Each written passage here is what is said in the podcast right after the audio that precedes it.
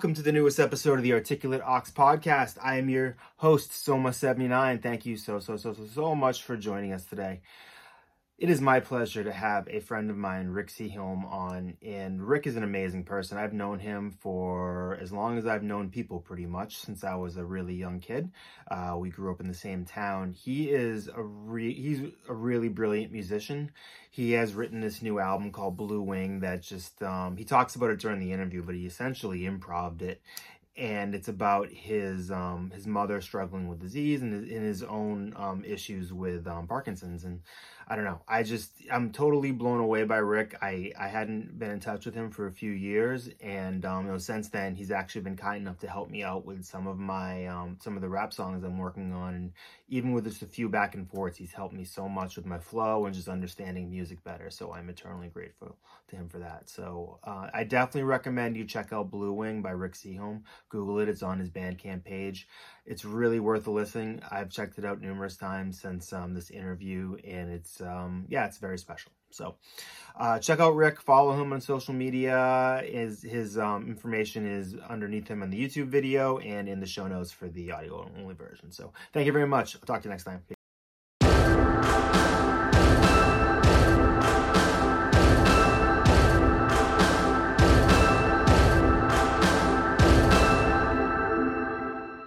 Hey, welcome to the newest episode of the Articulate Ox podcast. I am your host, Soma79. My guest today is somebody that I've known for as long back as I can possibly remember, Rick Seaholm. How you doing, Rick?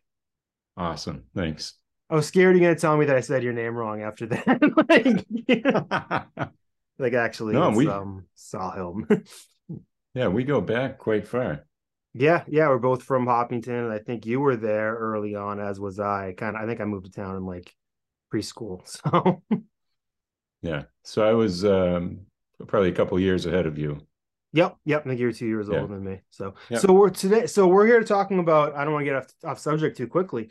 Um, your new album, Bluewing. Um, I, I listened to this album for the first time today, and spoiler alert, less than a few hours ago, your words in the liner notes in the music brought me to tears. So congratulations. Thank you.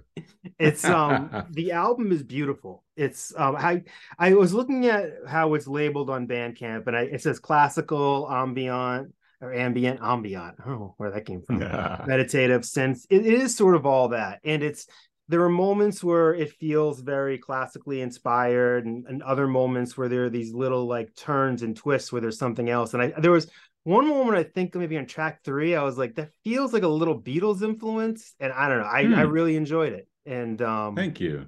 it, it's excellent. So so what why don't you talk a little bit about where this album like how this came about or just um about what do you got going on?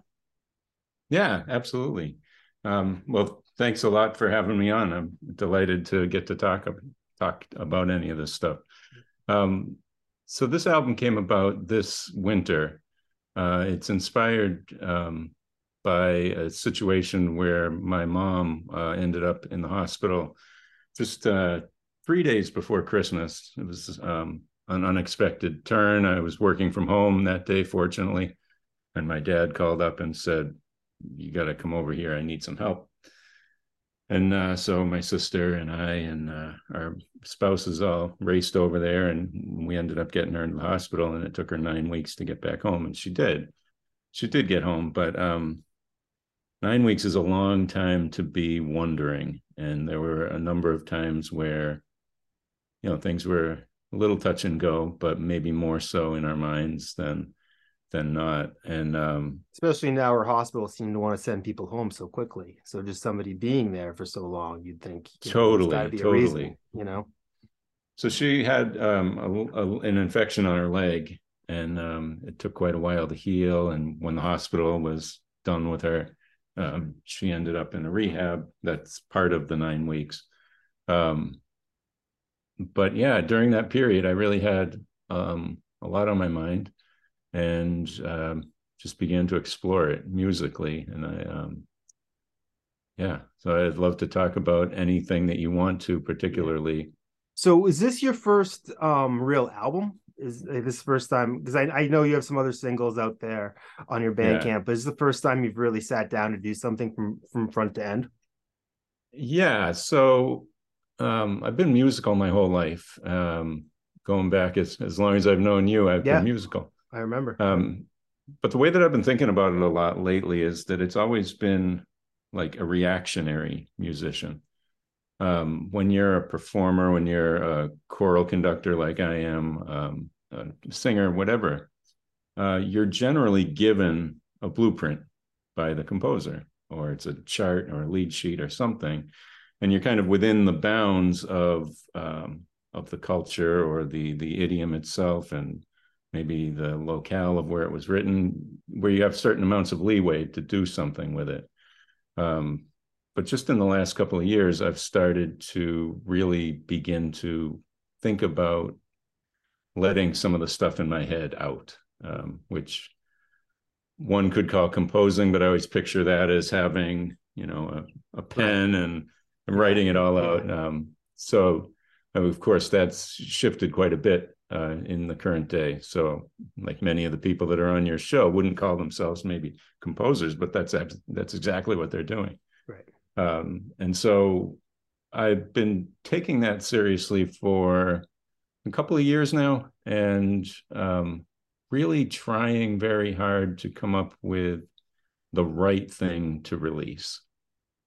Um, that that first step was really the hardest for me. There was something that I was working on last spring and I wanted to release it. And then I stumbled and it didn't happen. And then I thought, oh, I'll adapt it a bit and I'll do it in the fall. And it didn't happen. So come um, New Year's Eve, New Year's Day, I said, I want to do this. I want to say that in 2022, I did that. So I put out that one of the singles that you would have seen there.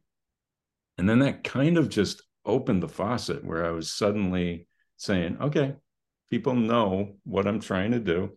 Right. It's probably not the best that it'll ever be. It's certainly not the best that it'll ever be, and it's you know not um, the best that's out there. But at least I'm out there, and I think that that was one of the major the major hurdles for me was getting the first thing out.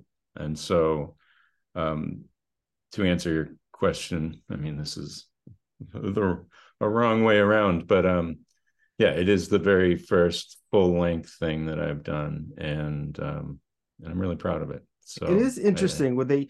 One of the best encouragement I always got as an art, I got as an artist was that to do the thing that only you could do. And I hmm. feel hmm. that when I listened to this album, I was like, wow, this is something that felt very particular to you. In that I've always known you to be somebody who, you know, I know I knew that you you'd done some church music in your day. I know you played mm-hmm. piano, mm-hmm. like you like you know a lot a lot of people growing up, you know, were playing guitars and stuff like that. You had a more I don't know formal is the word or maybe classically whatever oriented and i could feel and all of that is obviously very front and present but there are these other mm-hmm. little moments that remind me of sort of, of your personality of like you're also that you're also sort of like the, the goofy person too with like the simpsons like you sort of hit both of those notes as a human and i feel this in my in the music as well where it comes together the thing that i really wanted to ask you most about about the album is like the last the end of epilogue like mm-hmm. the last note what, what's uh what's going on there? I love. I went back and listened to that, that that the last like thirty seconds a few times, and I was like, oh, I love that. I don't know why, but I do. Thanks. Thank you so much. So um, so the Bluewing suite, if you will, is nine movements. Uh, there are ten tracks on the album, but the the tenth really isn't part of it. So this epilogue that uh, you're referring to is the end of track nine, and um, throughout uh, in the liner notes, I've, I've, tried to give the listener hints of what I want them to be thinking of. And I, I, it says in the liner notes, everything here is perfectly laid out for my story, but your story might be different. And so on the previous track, um, the liner notes, uh, this is when um, we're finally able to visit her at the hospital after uh, quarantining from an unfortunate flu bug that went around and so on. And um, and it says, "I'm never leaving you." And then you get to this epilogue number nine, and it says, never have. And that that's all that it is. Um, and so the story really is about uh, my parents. It's about the way that older couples, and I mean older as in longer term, um, the ways that they deal with each other, the ways that they love each other, even if sometimes you are looking at them from an outsider and saying, "Man, that's crass," or "How could you do that?" Doesn't don't you realize what they have been through for you, and this one has been through for you. So at the end of epilogue, um, the the story isn't finished. You know, she got out of the hospital and or the rehab, and she's still 79 years old. She's going to be back in the hospital at some point. In fact, she was just about two weeks ago. Yeah uh, it's that's going to be a part of life and we're I at think, the point of our lives where we're taking care of our parents and they're not taking care of us you know totally totally and so um the ending there it's as you said it's just very abruptly ending it, it's in my eyes you know the the lid on the piano just coming down and just that's it. Because the the question to me at that point is well what are you going to do about it? Um, doctor says do this and you'll be better you know try this do these treatments these exercises don't forget to call this person follow up. Are you going to do that? And i'm not saying that like to be confrontational with my mom but that's what we're all facing. Every one right. of us goes every one of us gets an advice list after we go to our annual physical. What are you going to do? Right and it's and those can sometimes be very exhausting because it's you know in the yeah. moment you want to do everything but then it's you're fighting with insurance companies you're fighting with your doctor telling you this person's the best and you call them and they won't even return your calls. It's it's tough. It's it's like taking care of yourself is hard um and there's yeah. so much conflicting advice and it's so easy to get the advice you want online. It's you know which might not be the advice you actually need it's True. um yeah yeah i have definitely found in my life that the when you go to a doctor prepared you get better service like if you mm-hmm. go in like being able to sort of really communicate well and show that you care about your health that it's always been my experience that it's been a better outcome you know so and i gotta say you look great. I mean you're a couple years older than me. You look healthier than a lot of i'm not going to name names but healthier than a lot of people that i see uh you want to go know. through my yearbook or something? Yeah i know. Let's can point out some pictures. I mean i this this hair you get going man i i i mean i'm pretty envious. I didn't have Thank that you. hair when i was 20 Thanks, Tim. Um, but yeah, I totally agree with you. And um, and you know, a large part of what I'm what I am the way I'm experiencing the world right now um, is that um, in 2019 I was diagnosed with Parkinson's disease. It's um, something that I'm well well open about, and it's totally true what you just said. And it's as if you uh, teed this up, but we haven't spoken prior. Um, I'm very young to have Parkinson's disease, so you typically experience or expect that to be something for people in my parents' generation. Right. Um, when you are still in the prime of your life and dealing with a job and dealing maybe with children and and so on, they they tend to call that young onset um, which there's no age limit. Uh, many people are now saying, well, it's probably more of the cultural thing that you're still trying to live and not live. I don't mean that. I right. mean that. I just mean I know what you're saying. Yeah. You know, make a living for one. Right. Um, and you're still keeping a busy, busy life where it's like you know sure. you're juggling multiple things, have a lot of responsibilities. Yeah, and so I've found that a lot of people that are and that end up getting diagnosed young um, have had to do that advocacy for themselves. And it's exactly what you just said. You you go to a doctor that specializes in what's this shoulder thing? My arm's not swinging. Mm-hmm. They see your arm not swinging and they say, "Oh, I'll help your arm." And then you say, "I'm going to go to this guy because I'm having I'm choking when I sing. I used to sing you know that was my job and now i'm choking when i sing and they're going to help your voice but you know what we need is uh, Dr. House, MD, right? Yeah. Someone who writes that all up on the wall and says, okay, this is what you've got. But you have to do that yourself. And I don't know if that's peculiar to the United States system or the world in general, but you got to do that. And yeah. um, and because I did, I, I I got my answer finally, and um, and thank goodness because I've been able to take some some measures in the last couple of years to slow down the progression of something that won't ever get better. Right.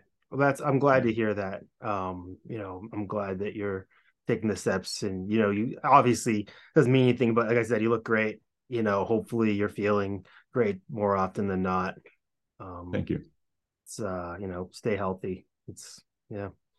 Um, so this did this album come out of um of that as well? I mean, is that is there is there is there a reaction there that led to this? Any connection or? Yeah, totally. Um, I think that everything that I write, at least the way that I've l- listened back to it, is there's a longing there. There's mm. there's some even the happier tunes have some sort of pain and longing built into them. And it's not something intentional. It's just it's coming from my heart.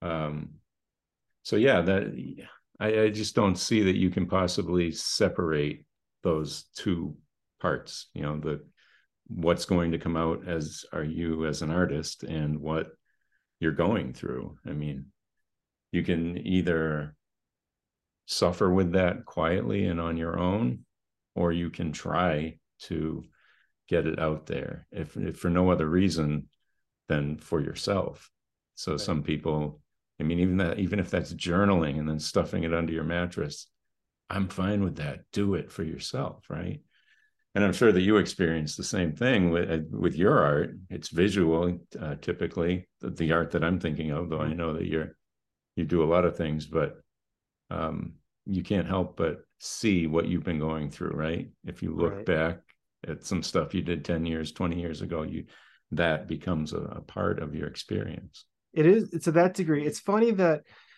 when i make music especially i find that with my music it um the the um, I I can't just sit with an the the emotion that comes out of the music is somehow not equal to the emotion that goes into it, and, it, and that I mean that it's very rare that I can control the emotion of a music a piece. I'll make something, I'll sit with it, and I'll and then it won't be till weeks later that I feel the emotional weight of it. And it, I think it's because it's so purely mm. channeling through me that I'm not really thinking about that. But I often make things that um that maybe don't match what I would even listen to on my own, but I just kind of let it come out of me and and kind of sit back and look at it from there. And there's there's definitely a lot of that when I look back at my older pieces and you can see like little pieces of yourself. That's something that comes mm-hmm. up a lot on this podcast is that our relationship yeah. with our older work. And yeah. um how do you feel about that? I mean, do you have stuff from years ago? Is, is, this album mostly stuff that's brand new, or is it is it th- maybe thoughts you've had in your head for years that you finally put down, or? Um, no, um, this this entirely came from one improv session that I did on December twelfth. So this entire album came from one improv session. Yeah, the the whole thing. Holy crap! So, so what what I typically do is um, just you know, I'll come home from work, I have a full time job, come home, get a little settled, and then um, if I'm if I'm in the if I'm in the mood and have the ability, because with Parkinson, sometimes your fingers don't work. So um, I'll just sit down at my MIDI keyboard with Logic running and just turn it on and, and go for it. And kind of like you were just talking about with your older, your previous self, and in this case, it might be a shorter term thing than than you're speaking of. But um, so I did this all um, on December 12th. And then I listened back and I, I, like to listen to what I've done. And as I begin to think and work with it in my head or say, does this work? Or let's get rid of that. Let's try to use this. And, you know, you're kind of laying out this plan. I feel like that's when it starts to take on the influence of what I'm going through. So the reason that I'm being clear that this was from earlier in December is because the events of the album's program, so to speak, come weeks later. So it's not like I sat down and said, "Oh, I'm really sad that my mom has flu. What does that sound like?" So in this particular case, I was just listening to this, say, 45 minute thing over and over in the car or whatever, and then maybe that particular day I was really upset because she got the flu and we can't see her or we can't go to see her house on Christmas Day with her in the chair. And, and then I say, oh, that kind of makes me think of this. And mm-hmm. so it's kind of a happenstance way that this happened. Um, does a lot of planning go into a you know a 45 minute improv session that that can produce an album like this? Because I mean, I've I've sat down and improv for 45 minutes, and it's not not. There's usually about 30 seconds of it that I think is worth sharing. But did, was this like do you have could you sit down and do another one tomorrow i guess? Like what and that really um, blows me away. well thanks. Having um, just heard it especially i just i you know wow. Yeah um the reason that i so this this being the the first thing that i've released i've certainly created other things that just didn't make the cut or you know weren't as timely i wanted I wanted to get this done and into my mom's hands for when she came home, and mm-hmm. and I did do that. Um, so that's why it raced to the front of the line. Um, but one thing that I've found with this particular one, which in classical terminology would be considered program music, it's kind of got a story and it's loose, but you know there are things that you're trying to evoke. It's not just like symphony number five in G. Right. It's it's a crafted tale of sorts. Um, I guess you might say it's like a concept album or something in more, you know, pop terms. Uh, I'm less familiar with that idiom, so I'm not entirely sure, but that's kind of what I'm thinking. And I find that when you are acting off of one session, you start themes that were in your head 10 minutes ago come back. You know you can't really help that from happening. So in order to have that full experience where everything seems related i have found that it helps to have them all come from the same root file. Mm-hmm. um, that's not the way that i've always done things in the last number of years but uh, for this project it certainly helped to tie themes together and and um, think it's kind of fun.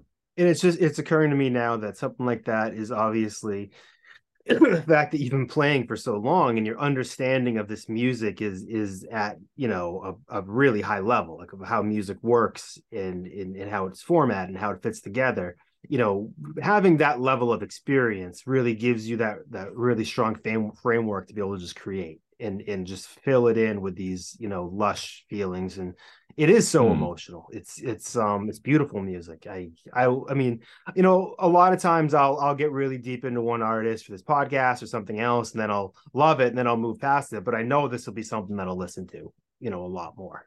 Thank you so it's, much.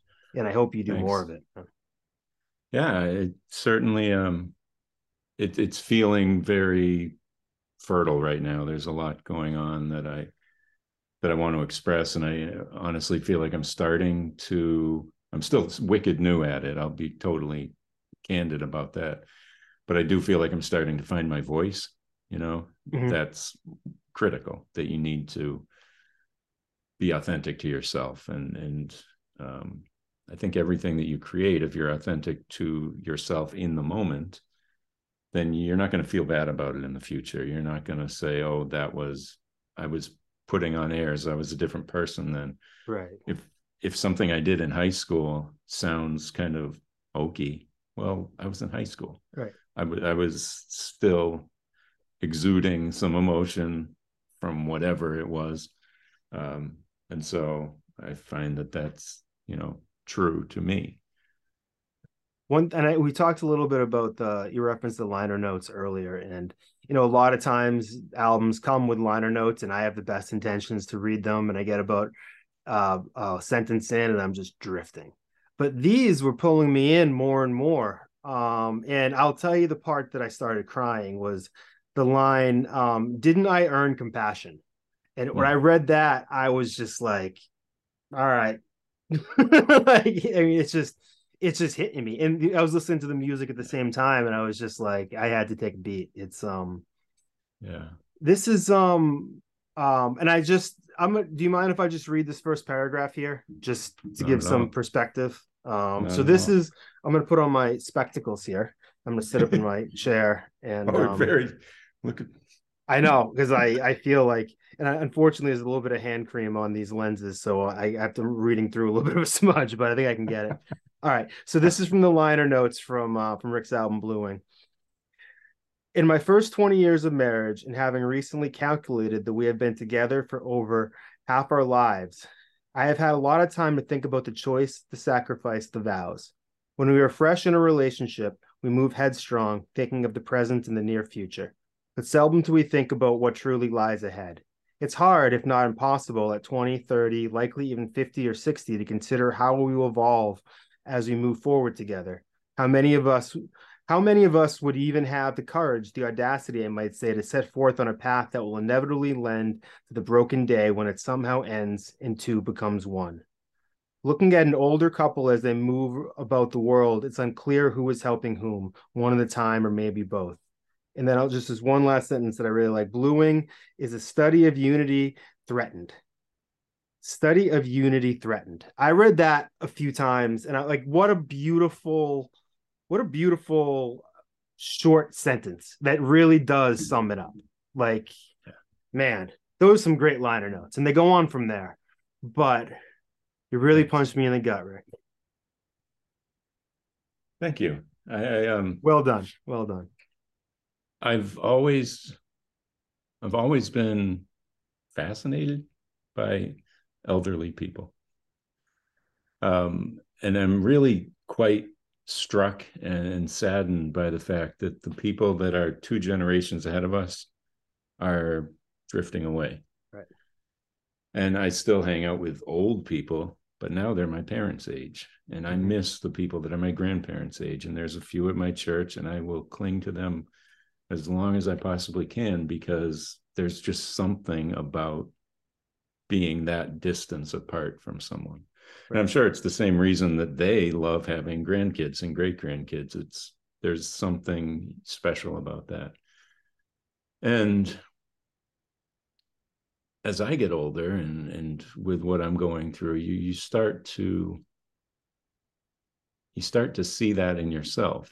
So that the part there of who's taking care of whom one at a time or maybe both. Um, it's trying to be poetic there in a way, but uh, we're all helping each other at some point, right? And we're all being helped at the same time. So I'm glad that that glad that spoke to you. Right. It's funny because I, you know, at, at the beginning of relationships, it's like it's it's so it's like we're always trying to impress the other person. And we're always trying to, I guess, maybe in some ways make ourselves look bigger and, and like reassure each other. But Mhm. it as the relationship evolves, it's really just about being there. And it's about having done the listening along the way to know how that person needs you to be there. Yeah. And it's something you can't do when you're in your as well when you're in your 20s. It's it's something that has to come with time and you have to it it also occurs to me too that we're one of the first generations that kind of grew up with relationships being one way and then time has changed almost what it means to be in a relationship because so much has changed over the course of our lives Mhm. and you know the idea of being with somebody for 20 30 40 50 years i mean i, I can think of very few people from our background who are going to have the you know time invested already to make it there you know i mean Right. i know i'm not you know i'm i'm on year i think three of a relationship and uh you know Mhm. spent 11 years with one person but it's um it means it's it's it's different now and we we we live Yeah. these very different fragment lives and culturally things are so many different even though you know we're all kind of live together it's i don't know it's I, I think what you're saying with the album is really beautiful yeah Well, I appreciate that. It's um, it certainly is a, a labor of love, and and my whole goal was to say something about the moment that my parents are going through, but not. I, I wrote them um, I gifted them an album code for this, you know, and I said, um, I hope you'll enjoy it, or at least, at least at most, um, that I don't offend you. I mean, that's that's all. What was it's their just, what was their reaction? Um, my I'm not entirely sure if my mom has heard it yet because she's still up in the air with. Uh, she did end up in rehab again, and, and she's having a tough time. Um, my dad has definitely listened to it, and she's read the notes, and she said she's read them several times. Um, he called me up one day; it was so cute, and he said, um, "I've listened to this," and he had actually taken notes on every track, which wow. was super cute uh, I really thought that was touching, and um, his his um, his uh, enjoyment of music is often different than mine, and so there are a few things he'd say, like the track number, and then say, "Is everything okay? Are you okay?" And it's like, "Yeah, I'm fine." Just that's that's what was going through my mind at the time, and it's funny because it's not like it's avant-garde or something, but to him uh, to be to be music, you need to be something I can whistle in the shower. He's oh. said that for years. so if it doesn't have a prominent tune that's repeated three or four times, then You're not a big Sonic uh, Youth fan, I'm guessing. probably not. Uh, probably not. But um, yeah, it, they certainly um, are appreciative of the gesture, and um, he can certainly recognize what went into it, whether or not you know it's his favorite thing or not. That's really nice. I've definitely found that there's a double-edged sword when you share when i think at least for me when i share my art with the people closest to me and my family and you never really like i've made a, a goal the past few years that everything I do is with the intention of hitting strangers now. It's no longer about, you know, trying to mm-hmm. hit the people close to me, but I don't really make music that is, you know, personal in that way. Um i think i'm really happy that you were able to get such a genuine reaction out of out of your parents for that. It's it's often a struggle for me that when i try to do something so personally you know i can draw something that'll do it but when i try to do it musically it doesn't work. They're just like what? I don't get it. Yeah and that's okay i mean i i think right. um i think early on here i'm trying to touch a few people that I feel are owed something. I, I recently let out a, a, single for my niece, and I did one for my um, for my nephew uh, on the unreleased album. Another thing for my mom, and you know, gradually, that won't be as important to me, perhaps. Right. Um, I'm, I'm to touch a few people from... who feel owed is, I think, I, I that's a really nice that that really relates to me because there's part of that that I'm trying to do with this podcast. Where there's people out there that I know that are super special and super awesome, and I want other people to know about them, and I want mm. I want them to also know that I take their art seriously because I think it's um when you when you're somebody who makes art, I always encourage everybody who I think needs to hear this is that to take your own art seriously. Don't like downplay it. Don't be like I'm just this. This this is sucks, but the one I'm hmm. working on is better and um i just i i want to show other people that their art is something i take seriously as well and i think that there's many different ways to be a successful artist you know mm-hmm.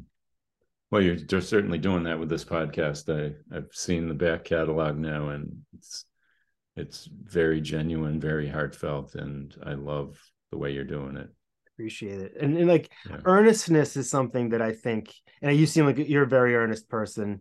It's something that I've come to cherish as I've gotten older. Than when I recognize that in somebody, people that are just willing to to not hide from their emotions to you know in the case of what you're doing and what i do amplifying our emotions saying that we're not we're not scared to admit that we're fighting something that's scary and we're not scared to have feelings about it and to express those feelings and try to make the best out of those feelings i think that's mental health comes up a lot on this podcast as well and um mm-hmm.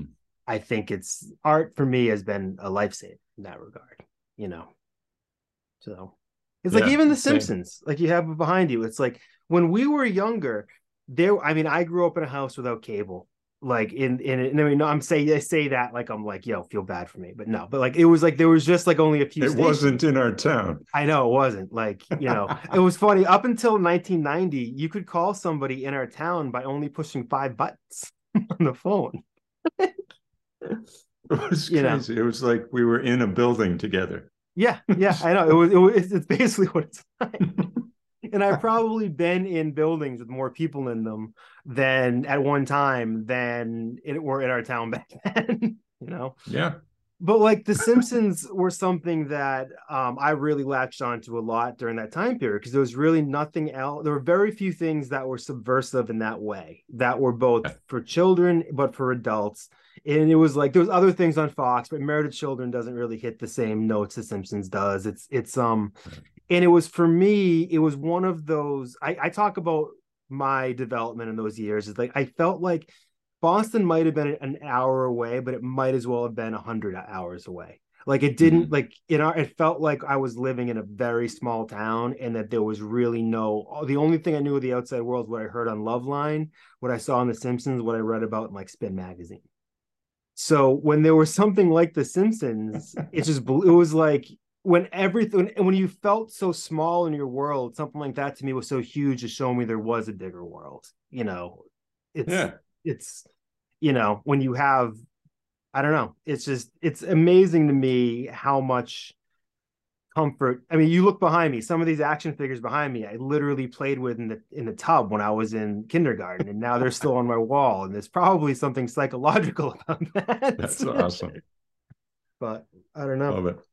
um Yeah, so the- you meant yep go for it No, just um the Simpsons for me, I, I don't know how rich they were for you, but like that was everything to me. And Mhm. it, that was at a time where there wasn't always new content coming out. Like right now, you can't keep up, you know. Oh, no, You have no, no. chance.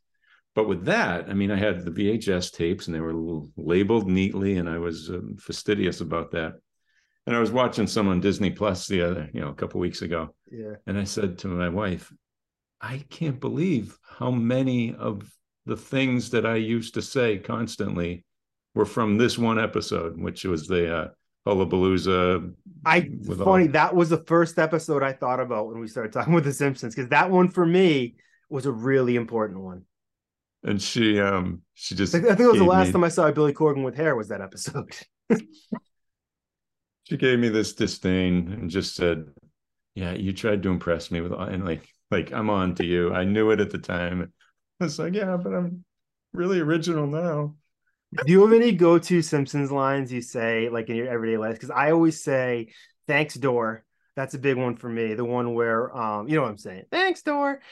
and then I always say every time I park my car, remember we parked in the itchy lot from Itchy and Nice. Scratch. That one I say, and those are the That's two that I feel like I say the most. That's good. I um I seem to constantly pronounce possibly possibly, which was uh flying into the fake Jurassic Park. Was it Yeah. Was that itchy and scratchy land? I think that was, yeah. And he says nothing good possibly go wrong. go wrong. That is the first thing that ever went wrong. Um and just yesterday I did the uh are they saying boo earns? They're- I can't remember. We were watching some news bit and they're booing the people. Are they saying boo earns? Yeah. Yeah. And I call the big one Bitey is another one. And I and I also sometimes will find myself just mumbling, Batman's a scientist. but it was just everything was so rich just yeah. beautiful comedy and and like we were saying beforehand it still is it's it's slightly different because they've done everything but god bless them I know. I I kind of I, I I'm in a bunch of Simpsons groups on Facebook, and like every other group on Facebook, it turns into a dumpster fire fire of like transphobic lunacy like four times a day. But the little the every once in a while when there's something pure that comes through, it just really um makes my life, you know. But Yeah. I don't know. good stuff Um, so you mentioned something before about MIDI, and it Mm-hmm. hadn't. I, you know, it's funny when I listened to the album, I was really kind of stuck in the moment. I hadn't actually thought about the construction of it, like whether, Hmm. um, and especially when you said it was sort of an Im, like you know, an improv session that got really got my brains gearing. So is MIDI for me was one of those things. So if people don't know, it's was a musical instrument digital interface. Is that Mhm. right? Which is basically a way that it's if you look at if you're playing piano, for example, it saves everything you're doing except for the sound. Like it saves like the the notes that you're hitting, the pressure and the duration you're hitting them from, and therefore that can be that information is saved you know and then you can put you can you can you can play it with different sounds. So you can play it like it's a cello you can play it like it's um a drum even or whatever and you can drastically change the tones of it. So it's a very very powerful thing um it's used for probably almost any any dance any pop song you know probably you know somewhat for hip hop but not as much um have you been working with MIDI for a while? And was it was it was it when you started doing it? Was it a big change from you know your roots of? Yeah, that that for sure. Um, yeah, when I first was using MIDI, it was in like the night. You know, it was around you know early '90s, and um, using MIDI in the early '90s. I think so. Wow. I know I know it definitely I... was around, but I just you you yeah. you had about 15 20 years on me. when yeah when i was in high school i remember my dad and i went down to worcester and bought um bought a a notation software and uh, you could play three notes at once i was so like wow this is amazing wow um, yeah but yeah you, you you're exactly right. It's it's it saves it mathematically rather than sonically. So the the sound library is monstrous but then the file that's created is tiny. It's like kind of like vector art right? That that's yep. just math and so it's very small and can be scaled. Um, and so the thing that's very different now versus um, you know 20 30 years ago is that you have these massive libraries and so these these uh, figures that you just described get mapped to something that was played in a room with like 20 microphones and you can choose which ones you're right. using and um, so a piano might a, a, sound library for a particular piano might have thousands of samples so it's not just like oh i played middle c now i'll record c sharp it's that you play middle c and you play it with this and then you play it with this and right. so someone is actually doing all of those recordings and then we leverage that and and make something that hopefully sounds somewhat authentic. It's truly there's there's a little bit of it where you know if you go to Chipotle and there's like four things on the menu, it's really easy to go in, get out, get something good, and go on your way. And then you go to the other place where it's like, all right, let's break your burrito down 96,000 ways. We have more options than you want, and a soda machine that can mix everything. And it's uh-huh. almost like too much. And I think with I've definitely had those experiences with MIDI where I'm like, I'm sitting there probably feeling like Brian Wilson on day 30 of not leaving his bed, just twisting uh-huh. knobs and just being like, no one's heard this shit before. like the restraint yeah. you showed on your album, like, I mean, it wasn't until those little moments where things felt where like I think where I felt that Beatles influence a little bit. Like, okay, this sounds a little like you know maybe a little more electronic or whatever that it mm-hmm. really like you use it with great restraint like it it, it doesn't because it's really easy to, to let MIDI suck the soul out of something by having it just produce a sound that you you know like you said these are all things that are recorded in like a um you know in a really professional whatever but then when you start right. twisting knobs you can degrade the sound to the point where it just sounds like sure sure. And um i don't know you really found that nice blend of humanity and um, machine i think. Well i appreciate hearing that. Um one of the things it's it's your soda analogy is pretty keen there. I like that quite a bit, the soda machine, because um, one of the reasons that I didn't ever really move forward with some of my earlier stuff, and and it's it's for me now and not the world, is that it was in a style that I'm now calling kitchen sink production, yeah. which is oh I've got a thousand instruments, I want to use them all, right. But yeah, I got some of those too. we'll have to have a battle someday. We, we play those for each other and see who wins. But if you're in a band or a string quartet, like you're you're limited. You have particular resources, and you want to go as far as you can with them, and maybe even push boundaries with them. But you scale it back, and so um, like when I do these improvs now on an evening, I actually have a template already made up where all the gains are set up and everything is the way that I would want it. But I have a template right now called Spring 23 Noodling, and it has eight tracks and it's eight instruments. And so I'm just kind of sticking to those right now. and then it might be a totally different one. So, uh, like with this album, I mean, I I'm never going to get away from having a piano, but uh, the cello features prominently, and and it's not just oh I want to hear the cello sound. It's like this particular library that I have of this particular cellist. What can I do with it? And you said something of something akin to sucking the soul out, right?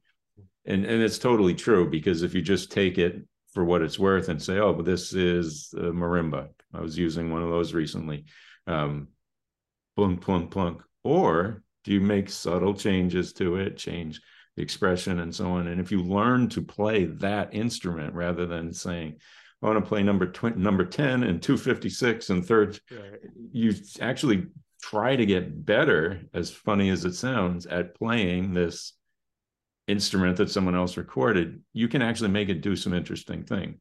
Yeah. And um, so that's why I've kind of been spending time and restraint, like you said, with with a particular core sound. And I, I think it um, it ends up giving some more uniformity too. Funny, I, I mean, I come from a sampling background because I a lot of the stuff I make is more hip hop oriented, and it's it's funny because a lot of that now when I was when I a lot of the things I make now don't have as many samples in it because I don't want if I want it's like I found I was betting against myself. If I put out something out there with a sample in it and it did well, then I'm gonna have a problem on my hands. So mm. why would I put something out if I didn't want it to do well? And if I'm putting a sample on it, then I'm just like, you know, which way am I going?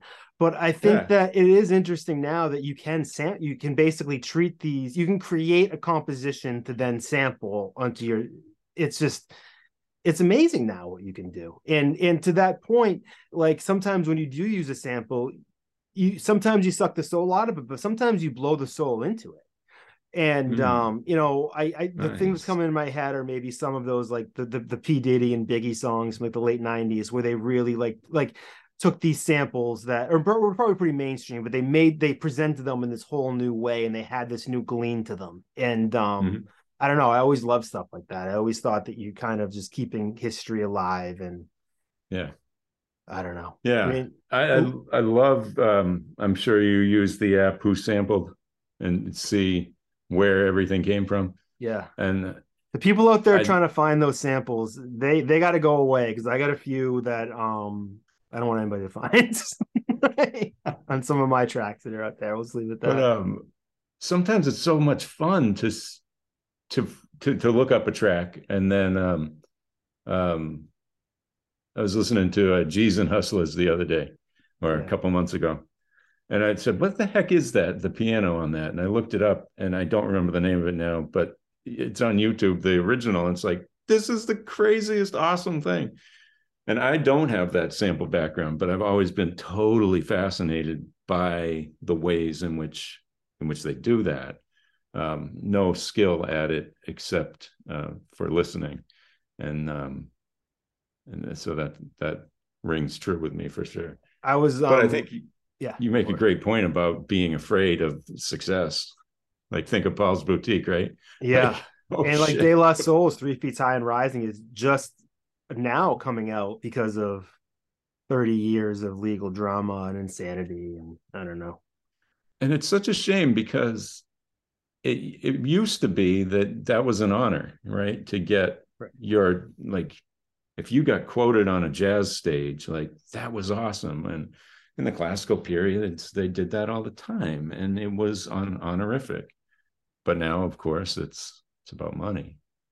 I think too, and I I don't want to make this too racial, but I think there's also a part of it where it's like the people who seemed the most mad were the old white dudes it wasn't it wasn't like I know Parliament kind of like probably didn't get all the money they should have or some of these people, but it wasn't really them complaining as much as it was like the dude from I don't know. I, there's a song "Breathe" by Fabolous, which has a uh, hook on it. That's a sample from I want to say Grand Funk or Steppenwolf or somebody, and he knew Fabolous knew that song would change his life, and he had to give 100% of the publishing and everything away for that song because they did not want to release the sample and they were like you're crazy and he's like i'm going to tour around the world on this and have a career forever on it i just i can't imagine I can't imagine what has to be like in your heart to go, no, I'm taking all of this if you want to use it at all. Like, like how precious do you have to feel about yourself?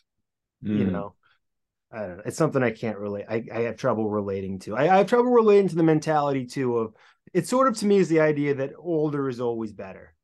And that's not something I I typically and like people talk about, oh, the Beatles, there's no one like the Beatles now. Well, you know, we all have these. This has better recording equipment than the Beatles had forever. We're in a different time now. There are people mm. like that now, but you're grading them on the wrong scale, you know. I don't know. Yeah, I think that's a good point. And and you can't you can't unhear what you've heard. Right. Everybody knows what that is. And so we're either building off of it intentionally, maybe, or we are trying to separate ourselves from something that is from generations behind us. Um, but that's something that I've always been really intrigued by is you can't possibly know what it was like to hear Handel's Messiah the first time. Right. Because we've heard everything since then. Um, and the instruments that was being played on it too. Like even you can't hear it as it was heard then. I mean, I'm sure to some degree you can, but it's still it was um unique moment in time. Yeah. yeah. Um, so for you, what what really are your influences? I mean, I think you know that's sort of a very cliched question to ask somebody musically, but you do come from having a lot of diverse things that you're into. Um, I mean, this album doesn't sound like it was made by somebody who was googling the samples from um G's and Hustlers, like you know, recently. Like, so what's the path? uh, um when I was, uh, I, have heard something, and I'm, I'm curious if it is uh, would ring true for you that the the music that you find um, that connects with you the most is what was popular or what you were listening to. That's important when you were seven. Seven, interesting. And for me, it was I thought you were going to say what I'd always heard is that people stop listening to new music when they lose their virginity. I'm getting very serious, and this is yeah. what I want to tell you. No, no, no. So for me, that was 1984, 85. And to this day, I believe that 1985 is the best year ever for pop music, which is strange. Um, but, you know, I was listening to pop tunes at that point. Does it work like, that way for you? That would be like 87. Um, so for me, so my first three cassettes were um Michael Jackson Thriller, which I remember was first cassette I ever I ever owned, but it wasn't one that I really asked for. It was one that I, and I got that when I was very young. And then it mm. was two of the most influential albums in my entire life, which was Licensed to Ill by the Beastie Boys and DJ Jazzy Jeff and the Fresh Prince. I'm the rapper, he's the DJ. Gotcha. Yeah. Licensed to yeah. Ill, I'll tell you, man, for an album that even they and there the Beastie Boys are probably the biggest all around influence on my artistic everything that has ever occurred in my life and for a record that even they grew out of almost instantly and to, to some degree yeah. they never they it was always a put on. It was never really who they were. It still stands up the test of time. It's great. It, and i don't think they and, ever paid for the led zeppelin single on that i just heard that recently that i don't think they ever paid for the led zeppelin single from on the first song. Like someone just told me that and i'm like it's just not obvious you know it's no i know. Maybe no one caught on. Really? Yeah. Wow. So what year did that come out? 86, I believe. Okay, so yeah, that was one of the very first cassettes that I owned as well. I and um, I actually got it in my Easter basket, which is kind of weird because it says "Eat Me" on the cover, right? Yeah, I was just thinking that was "Eat like, Me" on the cover. I got it for Christmas. and that was one of those things when you're a kid, like I knew there was something inappropriate about that, but you don't know anything right. when you're. Uh, I remember rapping all of Paul Revere in the fourth grade in, in Reach class and I'm like, and, and I could probably reach. Yes, it was like Oregon Trail. Then it was like me rapping, and I remember somebody yes. in the class being mad because they thought I was going to get extra credit for it. I'm like, what is happening? And I remember who that was, reach? but I'm not going to say their name. he, he, listeners, he's part of the gifted program of his oh, God, elementary yeah. school. Yeah, it's um, the, yeah, but so... like do you remember like listening on the I, a lot of the stuff I, I heard was in the back of the bus it was people that were from your class playing Easy in Two Live Crew and Beastie Boys. oh, that's another one. The Two Live Crew, man, that was supposed to be like so yeah. like it was gonna ruin the whole world. You listen to that now and it's just like Though it's funny, so just this week it came out that there's a there's a I guess in Atlanta years ago there are these parties called Freaknik or something, and it was like kind of two live crew inspired type atmosphere where people were just letting loose. And now a documentary about those times are coming out, and there's people Uh-huh. from those town times that are like you know a little older than us going, I may be in some some of those shots. They're like kind of freaking out. So That's great. the Two Live Crew isn't done making people's lives uh, tricky. You mentioned the school bus, and I recently, I think some school buses in our town had radios on them. I think, I think like you- it, like, you're right. maybe the driver had the little transistors. And, but I recently realized that, or I've known forever that there is a period of um, music and culture that I can't stand, and it makes my stomach hurt. And I recently realized that all of these songs were from my kindergarten year, and I would have heard them on the bus when I couldn't stand going to school. So what are some of these songs? Because I hated going to school too, and I bet you're gonna say some of them. I'm gonna feel like it chill up my spine. I do very the- much remember our fourth grade teacher making us listening to "Wind Beneath Our Wings" in class, and I was just like, "Get me out of That's here!" nice. That's nice. Um, She was very mad that don't that don't worry, be happy, beat it out for song of the year, and that's what I remember. And yet I, I well, struggle good with like song. when my own birthday is. But That's a good song. Um, yeah, I like "Don't Worry, Be Happy." the main one that I'm thinking of right now is, and I the year might not add up, but it um, is um, Baker Street by um, it's got that huge saxophone. Ba- wah, da, da, da, da. I think I know what you're talking about. It's yeah. on the Good Will Hunting soundtrack, I think. And um, and every time I've ever heard it, I my stomach hurts. It's just immediate. And I realized they that was something that I first got exposed to when I was in kindergarten, and I hated it. Yeah. Um, so yeah, songs like like that too. I if I hear Wonderwall by Everclear, I'm gonna have to leave the room. And that song, one hundred percent makes me cry every time. I'm just thinking about it now. I can feel like the so you have to leave because you like it. no, just because it brings out emotion in me. Like it literally, I can't okay. hear it without without it making me cry. Okay. And it's um, it's just such a powerful. I don't know, and it's just. It's a song that I think sort of got lost over time, and me. I don't even know if you hear it very much, but and I actually got to meet the guy from Everclear once briefly, and he was kind of a dick. nah, never meet your hero. yeah, I, I Um, definitely learned. That was actually the night that. Do you remember? I don't know if you remember this. I was at BU at the time, my freshman year, where Drew Bledsoe went to an Everclear show at the Paradise and jumped off the stage and severely injured a woman, and it was earlier that night. Oh, jeez. Yeah, Did he was getting off that? the tour bus, and the t- show was sold out. And there was three, there was two or three young women. I was like eighteen; they're barely younger than me, next to me. And as soon as he comes off, you could tell he was just fighting with his wife. And his daughter had was was so cute. She was tiny with this fur jacket on that looked adorable. And the, the girls next to me go, "Wow, he's way shorter in person than I thought." And he definitely heard them say that, and he was not in a good mood after that. I don't think it was a good that. mood to begin with, but it didn't help. Oh, jeez. So The um, when when so when you were listening to what year do you think uh, Wonderwall was? Late nineties. Uh, it was wonderful. Uh, Wonderwall. Uh, it's the please don't tell me everything is wonderful now. oh, I thought you were thinking about "You're My Wonder." no, no, it was it's. Who the heck um, was that? It was Everclear. The people who sang like, Okay. um, I'm, going round and round the west coast. I don't know. You, you have to go Google. I, I can't sing. Um, well, then this this uh, mistake of mine certainly brings out the point that I'm that I'm making here. That uh, in the in the '90s, I thought that I was better than all of you listening to pop music. oh, You know, because. I was I was getting ready to go to classical music school and stuff, and so oh, I I, was thought really I was. in- I thought I was better because I thought I had better music taste. I see what you're saying. Okay. I just like, oh, I don't have time for this. And so now when I hear songs from that period, like early college, so like right at the cusp of the mid 90s, I I listen to it and I get what I call a nostalgia for things unexperienced. Like I hear the Yes. cram, I hear the cranberries, and I know I was supposed to be making out during the cranberries, but I wasn't.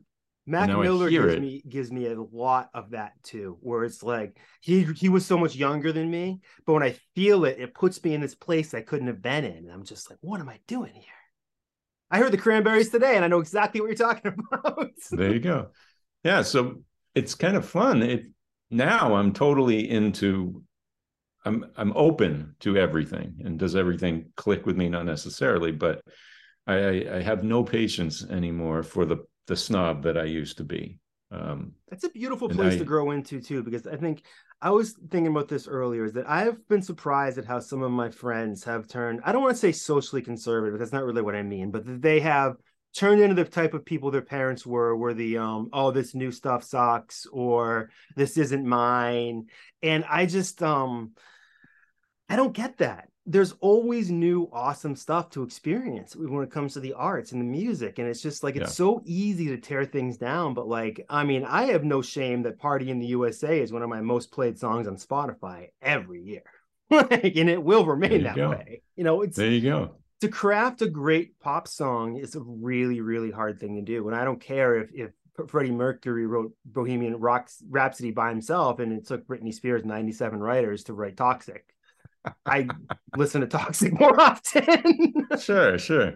What difference does it make? And you can always find something, even if you don't like, even if you don't like, say, a song, but you're subjected to it. You can find that there's there's an underlying little part that you've never heard before. And I, I teach a um, I teach this online music appreciation class at my church, and Have people that are generation or two older than me in many cases, and they're listening to everything with a complete open mind. That's beautiful. And uh, the thing that I tell them most of all is keep listening. You will find something here. And if you think you know this piece, you think you know this pop song, this time listen a little deeper and hear that inner part that you never even noticed before because there's always something to find. Yeah. So, Party in the USA, maybe you've heard it a thousand times this year, but if you next time you listen to it, focus on the center, you know, find something that you've never heard before, and I guarantee you it's there. It's funny you're the... saying that.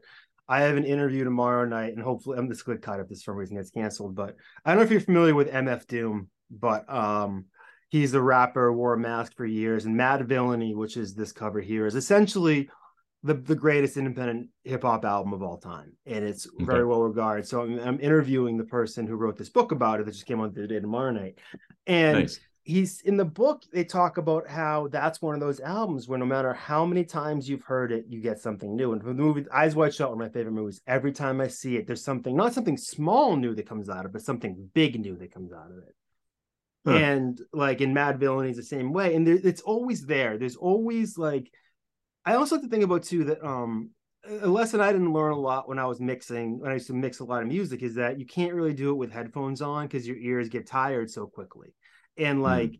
to re- like, there really is such a thing as fresh ears. It was in like time, both from a time perspective and from a perspective yeah. of your ears actually recovering. And yeah. the set and setting of music is so important. I became, as much as I'm not a snob of what I listen to, I have become a bit of a vinyl snob over the past year where I've just become one of those people. I'm like, ooh, but it sounds so good on vinyl, you know? Yeah. It's, yeah. I don't know. I, don't I think there's something to it, but are you, have you ever been challenged on the argument to that, which is that when you put on a record, you're actually intentionally putting it on and you're hearing the album straight through and yeah. you're not just necessarily doing it in the background. And I think that critical listening that activity of listening is something we don't do anymore. And right. I I think people before us did, surely like before recordings, you know, you gather in the parlor and you that was your your evening activity. Um but how many of us sit down on the couch and just say, I'm gonna listen to blank? You remember from as a child because i remember in, when i was a kid i did have a lot of that experience and my dad would put on records yeah. and it would be that but that died off like it yeah did you as a child did you have a similar experience with music for some reason i i don't know how i knew this but do you have a jukebox when you were a kid no I don't know why that's in my head. Maybe I'm thinking of someone. You know, I know who I'm thinking of now. Never mind. I'm thinking of someone else from our class that I think had one. Um, but like, was music something that was in your house a lot? Not really. Uh, to a at, at a lesser degree than I would expect, given how important it is to me right now, if that makes sense. Um, I was the one that was kind of like driving the radio in the car and and anything that was played in the house.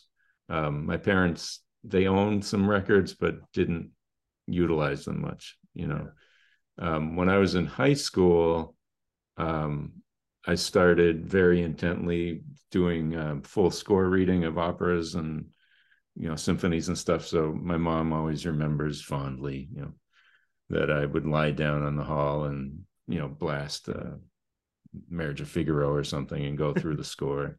And it's something I still love to do today. I don't take as much time for that for myself, but um, yeah, they didn't really play much, which is kind of weird.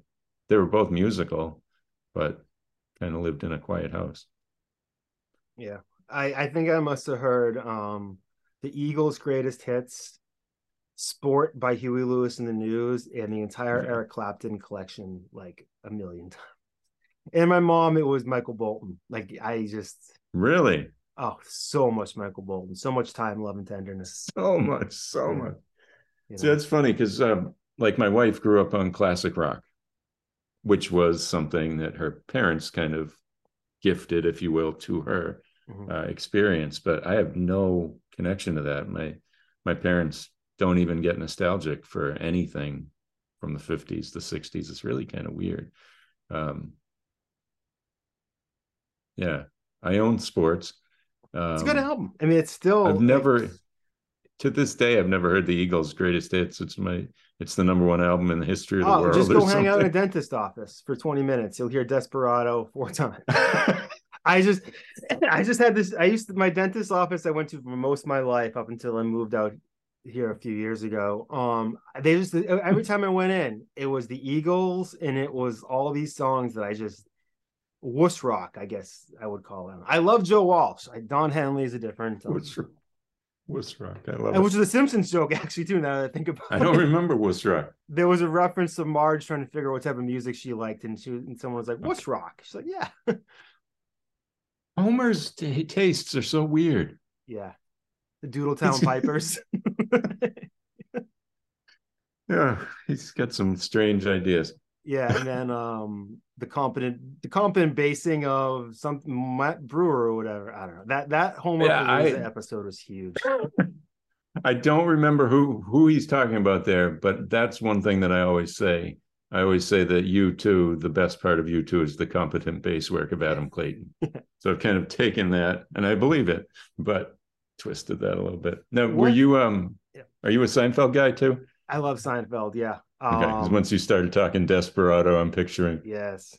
Wait, wait. Seinfeld too. Um, I think I'm even more of a fan of him as a person to some degree. If you've ever seen the documentary Comedian that he made, it came mm. out in the early 2000s, and it made a huge impact on me. I watched it. There's so many little bits in that, and unfortunately, the end of it is the the big finale is him hanging out with Bill Cosby. It doesn't age that well but like yeah. there's um there's so many little moments in that that I remember forever, remember forever. And as I've gotten older, more and more people have said the same. Or I'll, I'll listen to a hip hop album and I'll hear a little sample from it. I'm like, oh, they the same thing right there. You know. Now, what is your take on artists and their art? Like you said, you're more of a fan of him than his work, or however you just said that. They heard yeah. it.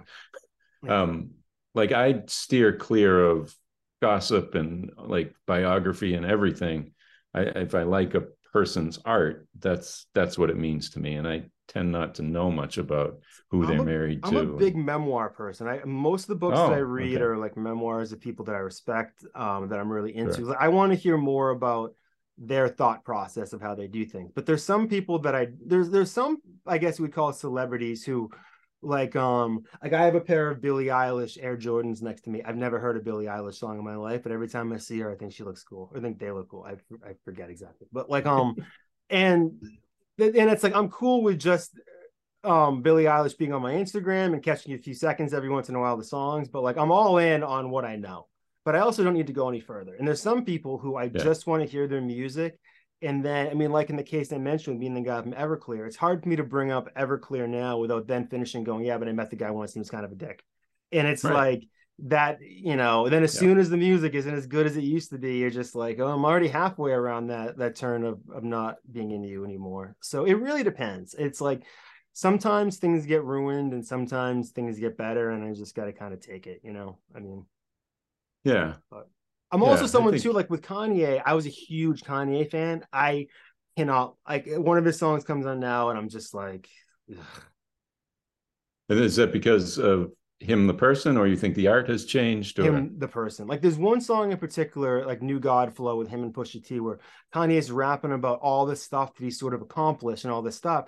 And I, it's one of my favorite songs by him. I listen to it now and I'm just like, but all of that just to turn into this?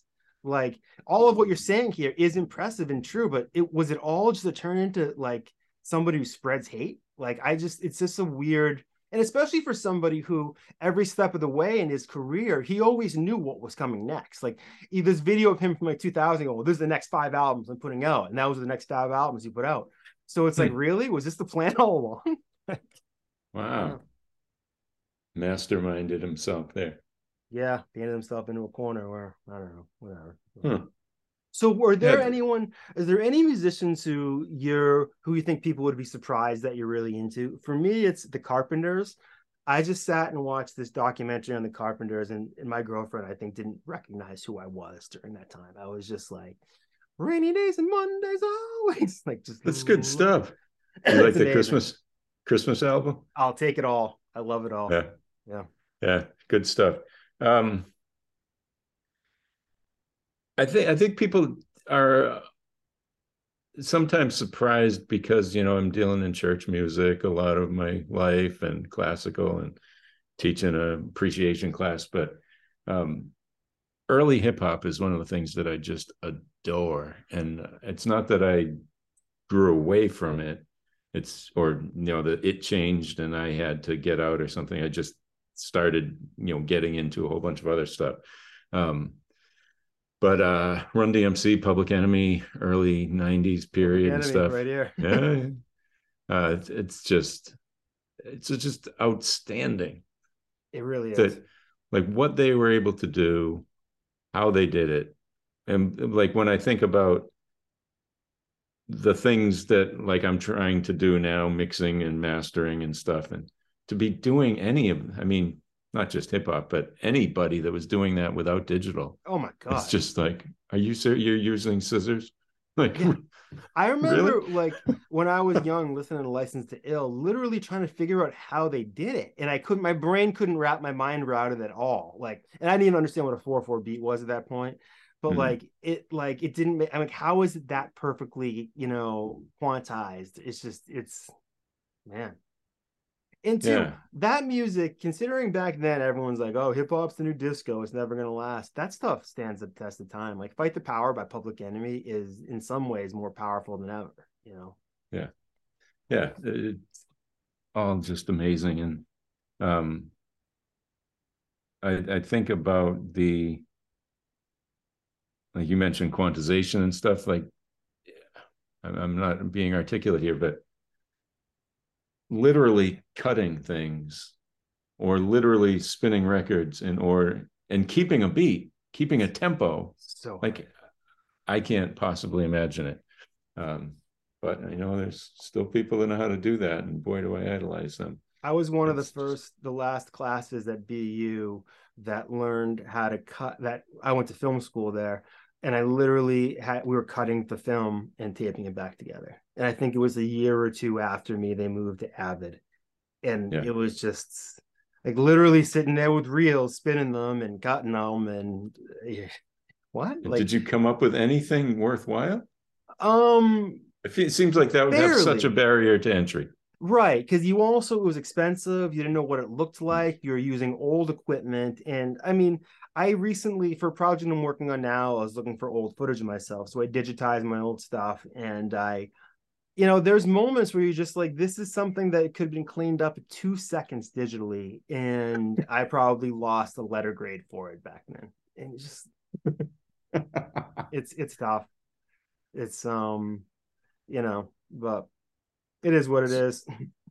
so what do you think of using outdated technology for its own sake in Well, I did make present my girlfriend a mixtape on cassette for Christmas this year. Nice. So I do, and it was all. I have all these cassettes of, of songs I taped off the radio in the early '90s from like WZOU. with, like, nice like- 94 yeah, and it's like they have the little bumpers and stuff, and like you know, and so I made the tape off of that. And I thought yeah. it was really a, a, great idea, and I think she didn't really get it. like I'm like, oh, it's a throwback. But yeah. um, yeah, I, I am a fan of um of of digging these old things up and using them. You know. Yeah. Yeah, I've never done that. Like like back in the day, it was so cool to have the two the the double boombox yeah. and record to A and flip them over and go to B. And that was just a blast. And then with every with every degradation, it just got worse and worse. You know what's um, funny about that? I had but I'd never do that of, now. Um, I had a tape of George Carlin. I forget which which one it was. It was one of the two big ones from back then, maybe live in New York or jamming or whatever. And um, there was a part on the tape, the copy of the tape that was um got squiggly, and there was a joke that was that I never. I listened to tape a thousand times as a kid, but it wasn't until maybe two years ago when I listened to it again on Spotify that I actually got to hear a joke from it. So so it was a thing I heard a thousand that's, times, but I, there was a joke that's still waiting for me. That's pretty cool. Yeah, so that only happens when you when you have crappy equipment, you know. Right, but it, I I do love when you're accustomed to your old cassette, your old vinyl, and you now you hear it on Spotify or something, and you expect to hear that pop or the skip. That yeah. it, it, it's not there because it was on yours too. Where um there are old mixtapes that I have where just random songs I put together. But even to this day, when I hear one of those songs, my brain expects the next song to play. It's like, sure. oh, Urge Overkill, Sister Havana is over, so now I must be hearing Fugazi's like in on the kill. It's just like my brain is still there, and I, I honestly don't remember what I watched on TV last night. Like those old memories, they they stick around. Well, I think a lot of that has to do with sound being a medium that it gets burned in your head. Yeah, like smells and all that. Well, I guess probably all the senses are that way, but I I'm tuned into sound, surely. Yeah. So what um as we get close to wrap, uh, wrapping up here, what what are your future ambitions with your with your music? I mean, I like I said before, I mean, I want to hear what's next, especially more for this conversation. When I understand how you did this, like, what are you what are you working on? Um, just keep plugging away. Um, it's still the big thing that I like to do is just kind of get kind of chilled out and do an improv session and then see what to do with it. Um, one thing that I've been doing now a little bit more of is with rather than just doing like 45 minutes, one chunk, one chunk, one chunk, actually I'm like doing something and then while it's still fresh and I don't even know what I just played, going back and then doing a second line under it and mm and that's not really the way that I did this particular album, but I, I have been doing that this spring. And um, I, there was um, just a few weeks ago, I was playing around with something, and I realized that it kind of sounded like something that I had done earlier, and I thought, oh, this is um, it just kind of came to me. This is thoughts and prayers, and I started to think about the ridiculousness of a politician or anyone standing up and saying I offer our thoughts and prayers. Yeah. And I started it's a lot of balls some... to do that in 2023. I mean, it takes a and everybody does it. Yeah, I mean... it's still zero balls at the same time. and and I so I started to look it up, and I thought, eh, are is it possible that these really are all eh, like everybody's really saying this, or is this just some effect that I'm making up in my mind? And I found various articles that say that they discovered or conclude that this or that person is just reusing old tweets and substituting out words. And yeah. I mean what else can you say? But that still seems very crass.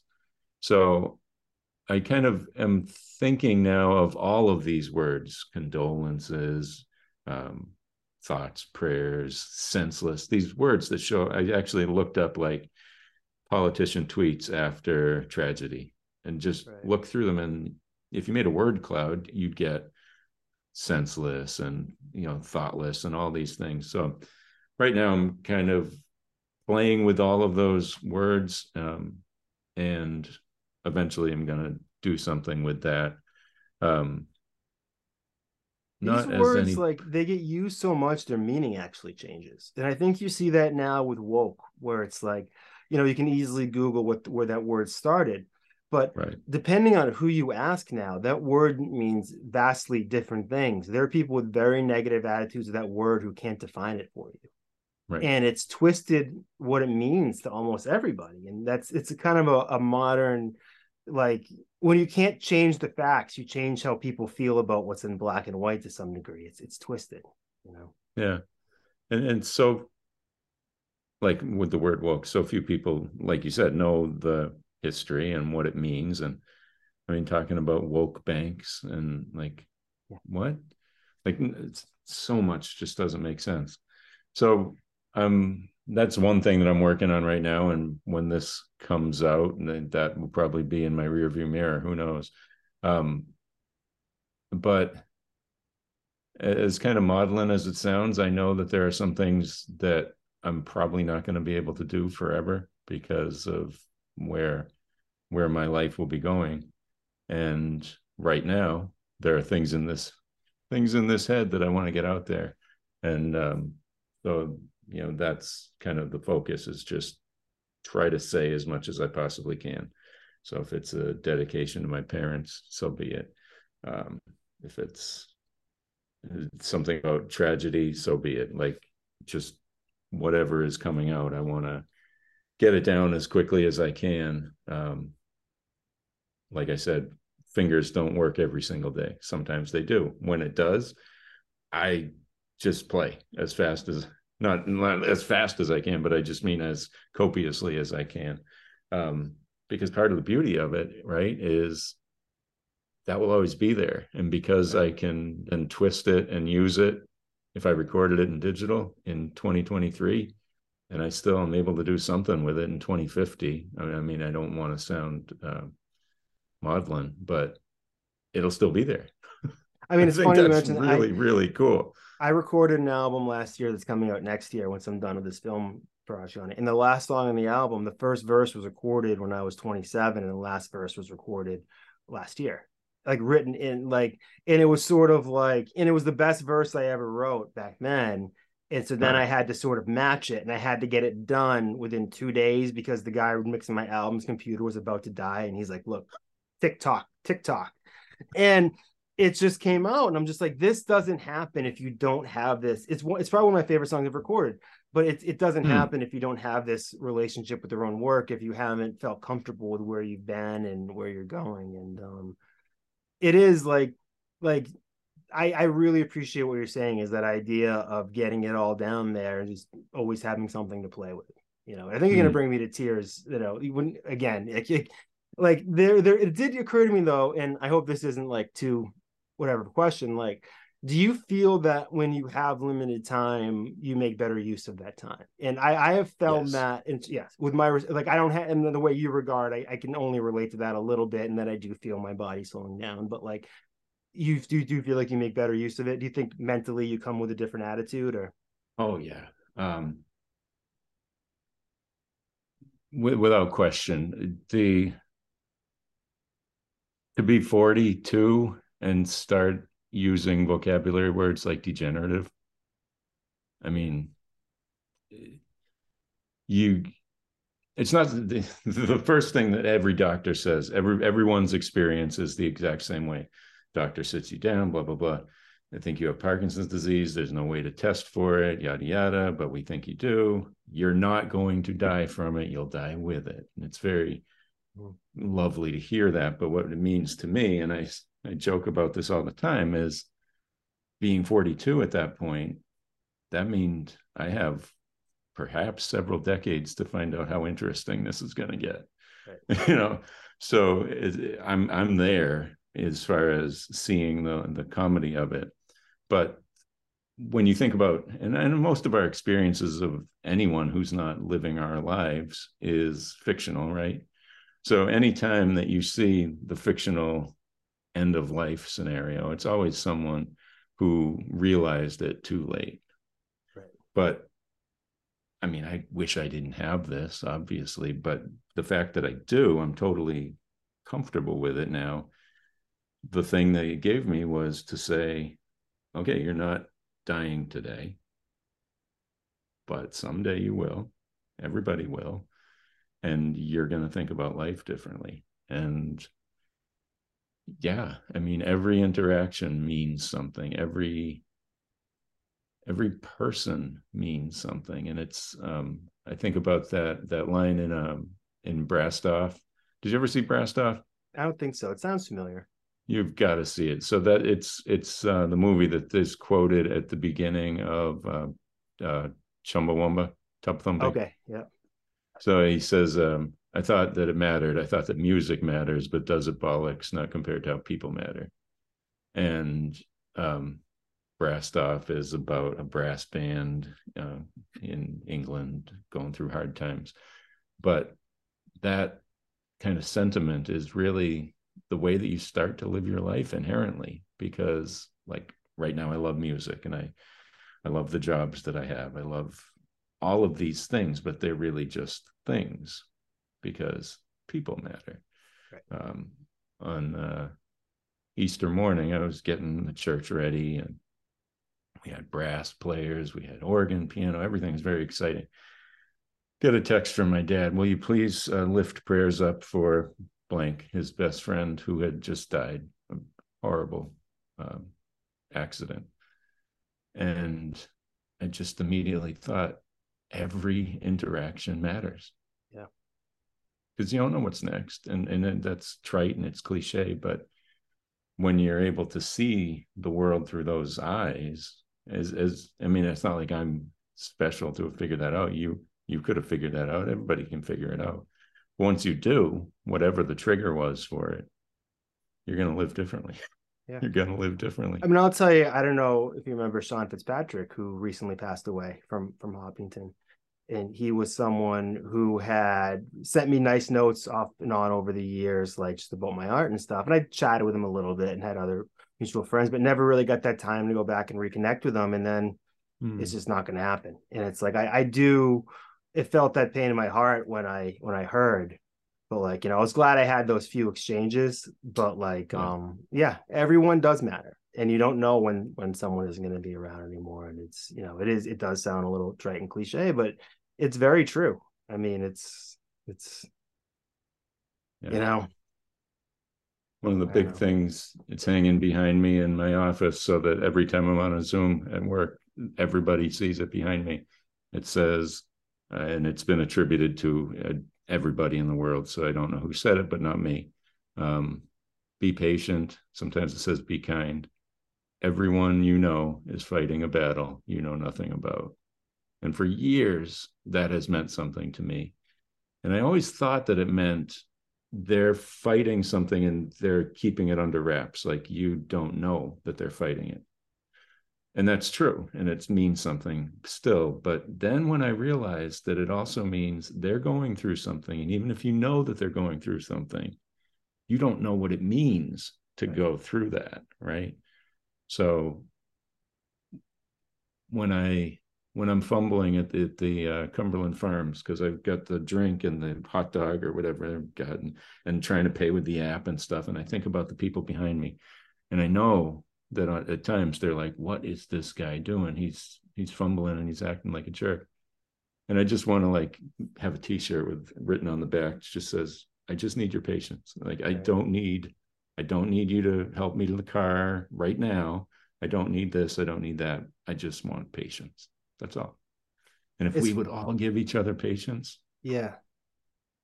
I kindness and joy are two things that I think a lot about now that I don't think I ever really thought about. Like, I mean, I, you know, obviously I've always tried to be kind and, but like I've never, the way I think about kindness and joy now has changed a lot. Like to me, like, it's like kindness is an effort, it's a practice, it's a, um, it's, I don't know, in some ways, the way of life and i think joy is something that if you're not that just that unbridled the thing that tickles you in a way that changes you briefly is kind of the way i think about joy it's something beyond happiness something that literally takes you away from the moment and those are such crucial things and they i think they work in tandem a lot of times too so. mm.